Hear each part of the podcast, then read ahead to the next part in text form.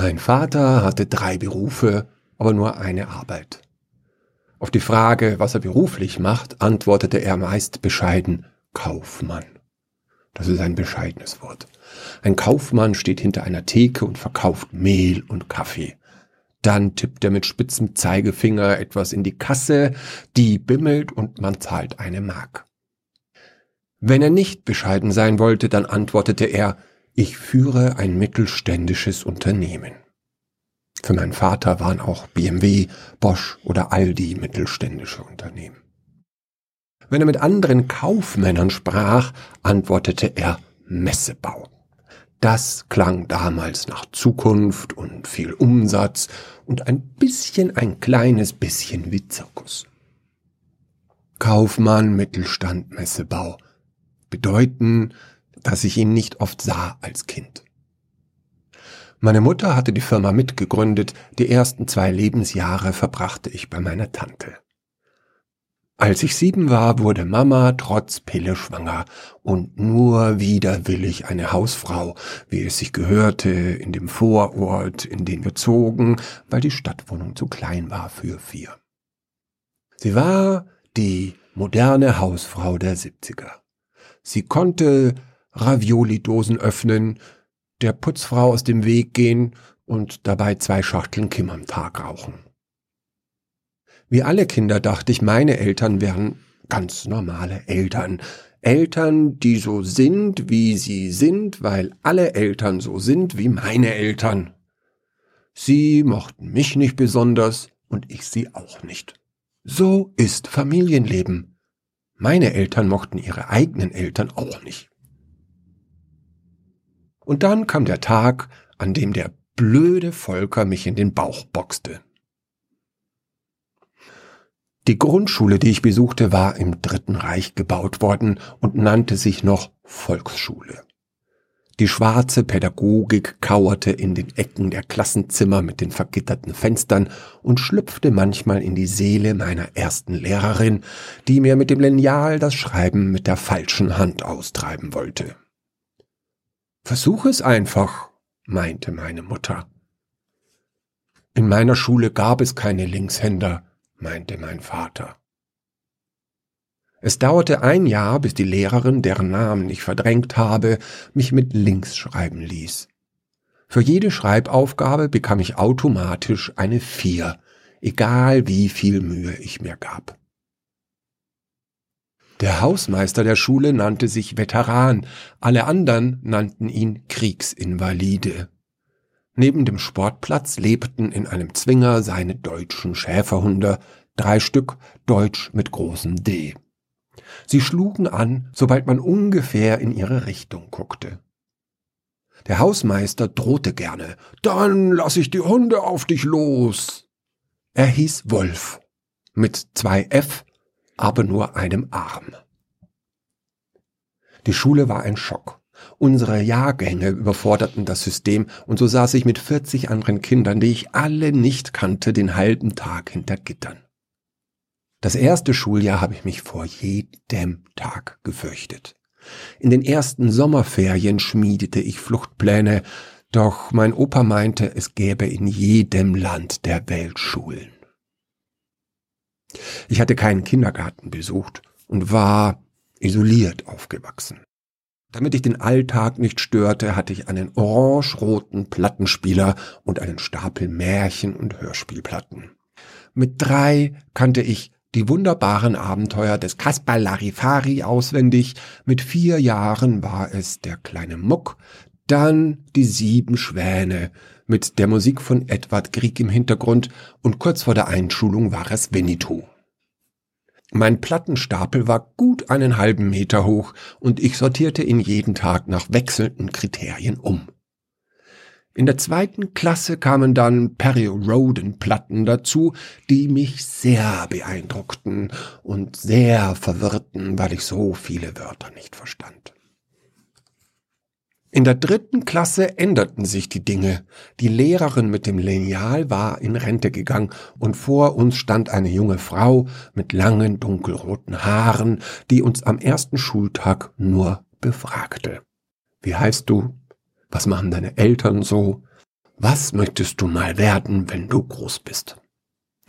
Ich bin der Stefan, meine Eltern haben einen Hof und wenn ich groß bin, dann übernehme ich den. Wir, wir haben sogar eine Kuh aus Schottland. So, Stefan. Ich bin die Marlies. Mein Vater arbeitet beim Finanzamt und meine Mutter ist Hausfrau. Wenn ich groß bin, werde ich auch Hausfrau. Ich möchte fünf Kinder, aber meine Mama hat nur mich, weil ihre Gebärmutter zu klein ist. So, Marlies. Ich bin der Oliver, mein Vater ist Kaufmann und meine Mutter hat gerade meinen Bruder bekommen. Und wenn ich groß bin, dann werde ich Telepath und Telekinet. So, ich. Wie bitte? Was willst du werden? Telepath und Telekinet, so wie Cookie oder Tama Yokida. Es waren noch viele Kinder zu befragen. Die junge Frau mit den dunkel die junge Frau mit den dunkelroten Haaren und dem Namen Arndt lächelte und wandte sich dem nächsten Kind zu. Der Höhepunkt der Schulwoche war der Montag. Große Pause. Mit Percy, Tony und Conny, die alle in meiner Straße wohnten, spielten wir die Folge Raumschiff Enterprise vom Sonntag nach. Alle Jungs wollten Spock sein. Ich war deswegen meistens nur Captain Kirk. Selten auch McCoy oder Scotty. Conny war meistens Uhura, sie hatte als Alternative nur Krankenschwester Chapel. So liefen wir an einem folgenschweren Montag über den Pausenhof. Ich hatte gerade in einen flachen Kieselstein gebrüllt, Scotty, die Photonentorpedos, jetzt! Das Hauptquartier der Klingonen liegt genau vor uns. Und war, zack, gegen jemanden geprallt. Es war Volker. Der Volker.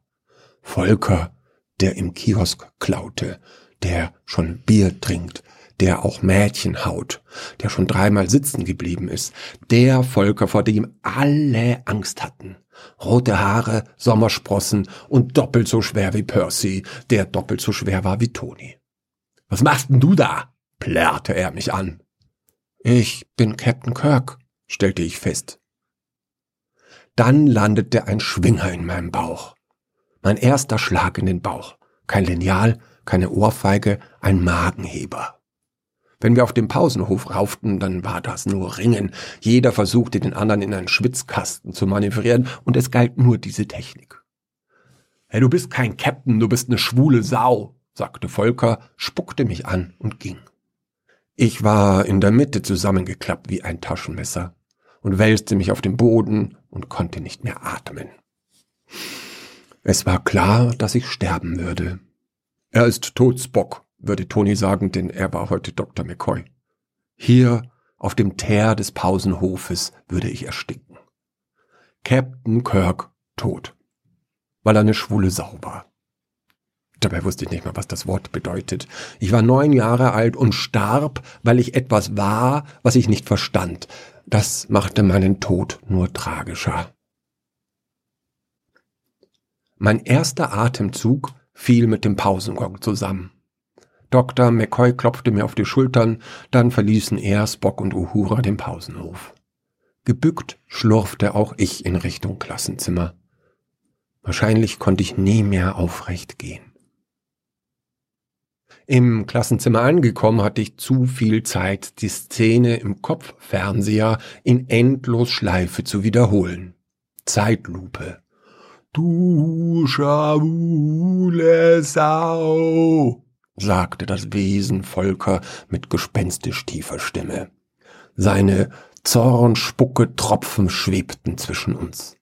Eine Faust bohrte sich in mich und die Landungscrew der Enterprise erstarrte.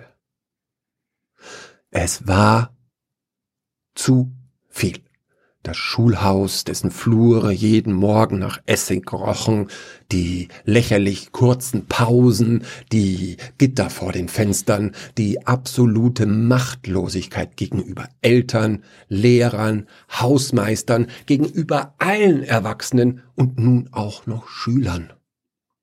Fakt war, ich war seit drei Jahren jeden Vormittag gegen meinen Willen hier eingesperrt. Schule dauert noch sechs Jahre, hatte Toni gemeint. Oder sogar zehn, wenn du aufs Gummi gehst, wusste Percy. Aufrecht saß ich an meinem Platz, starrte durch die Gitter und die Tränen liefen mir über die Wangen. Ich blieb stumm und bewegte mich nicht, auch als der Rotz mir in den Mund rann. Keiner sollte wissen, dass ich heulen musste. Wie ein Baby. Wie ein schwules Baby.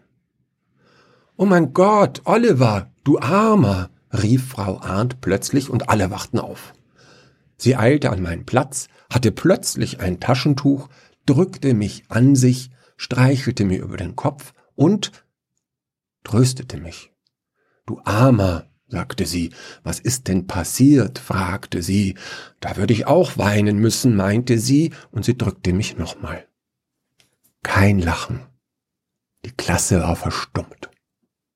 Alle spürten, dass etwas Wichtiges geschah. Als die Schule aus war, machte sich niemand über mich lustig.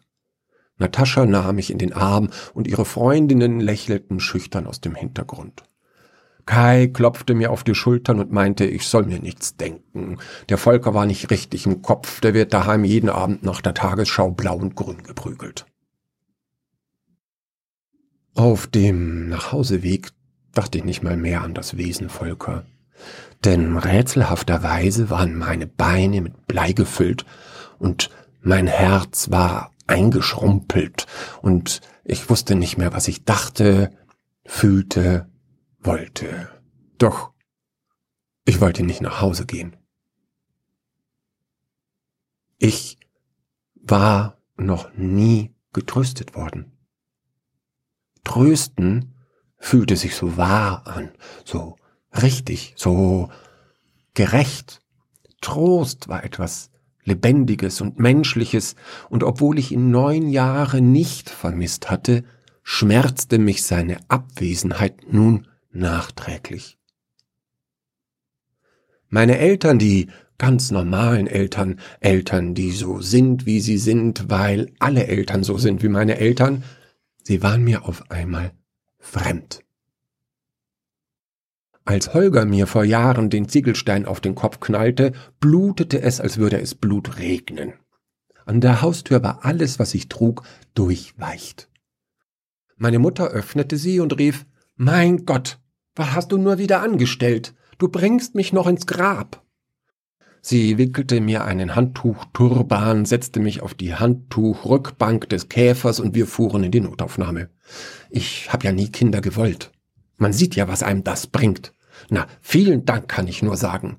Hab ich nicht gesagt, ihr sollt nicht auf der Baustelle spielen? Hörst du eigentlich absichtlich nicht auf das, was ich dir sage?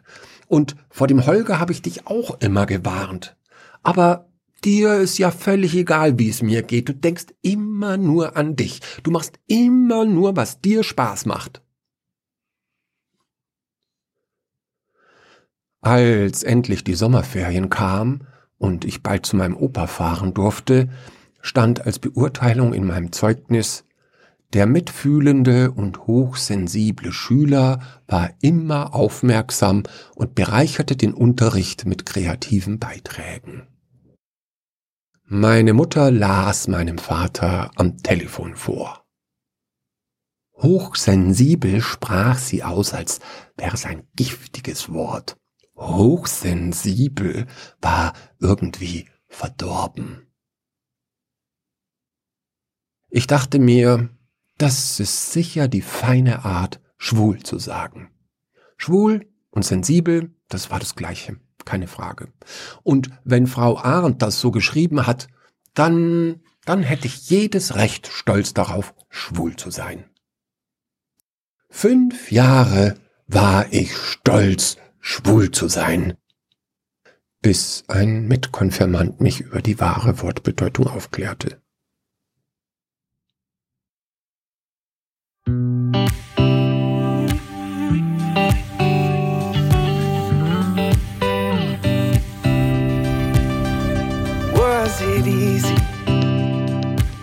walking away? Was it hard when you found yourself outside?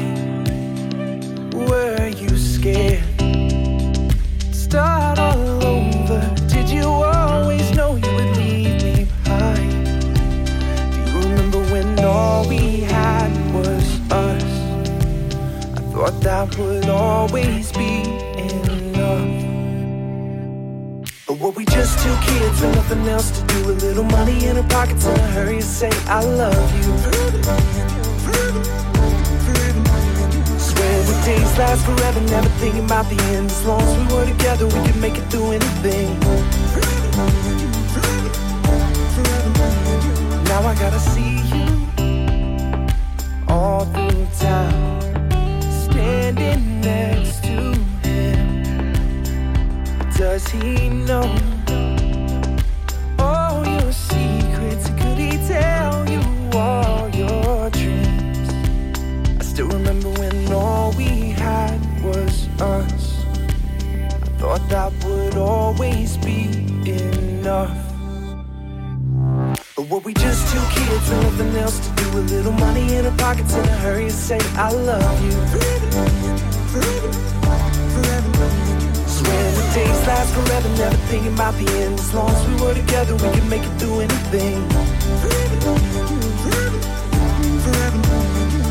But I, I, I knew my heart's in trouble. You, you, you, you were always out the door. We set a spark in motion. Could have been a flame. Light up the skyline, watch it fall away. Yeah, it could have been the real thing. Been the real thing. And now we got ghosts to remind us both how we how we came so close. But I love the feeling you love leaving. I guess that we were just two kids with nothing else to do. A little money in our pockets in a hurry to say I love you. Swear the days last forever, never thinking about. As long as we were together, we could make it through anything. But were we just two kids with nothing else to do? A little money in our pockets in a hurry to say I love you. Swore the days last forever, never thought about the end. As long as we were together, we could make it through anything. But I, I, I knew my heart's in trouble. You, you, you, you were always out the door. We set a spark in motion, could have been a flame. Light up the skyline, watch it fall away. Yeah, it could have been the real thing.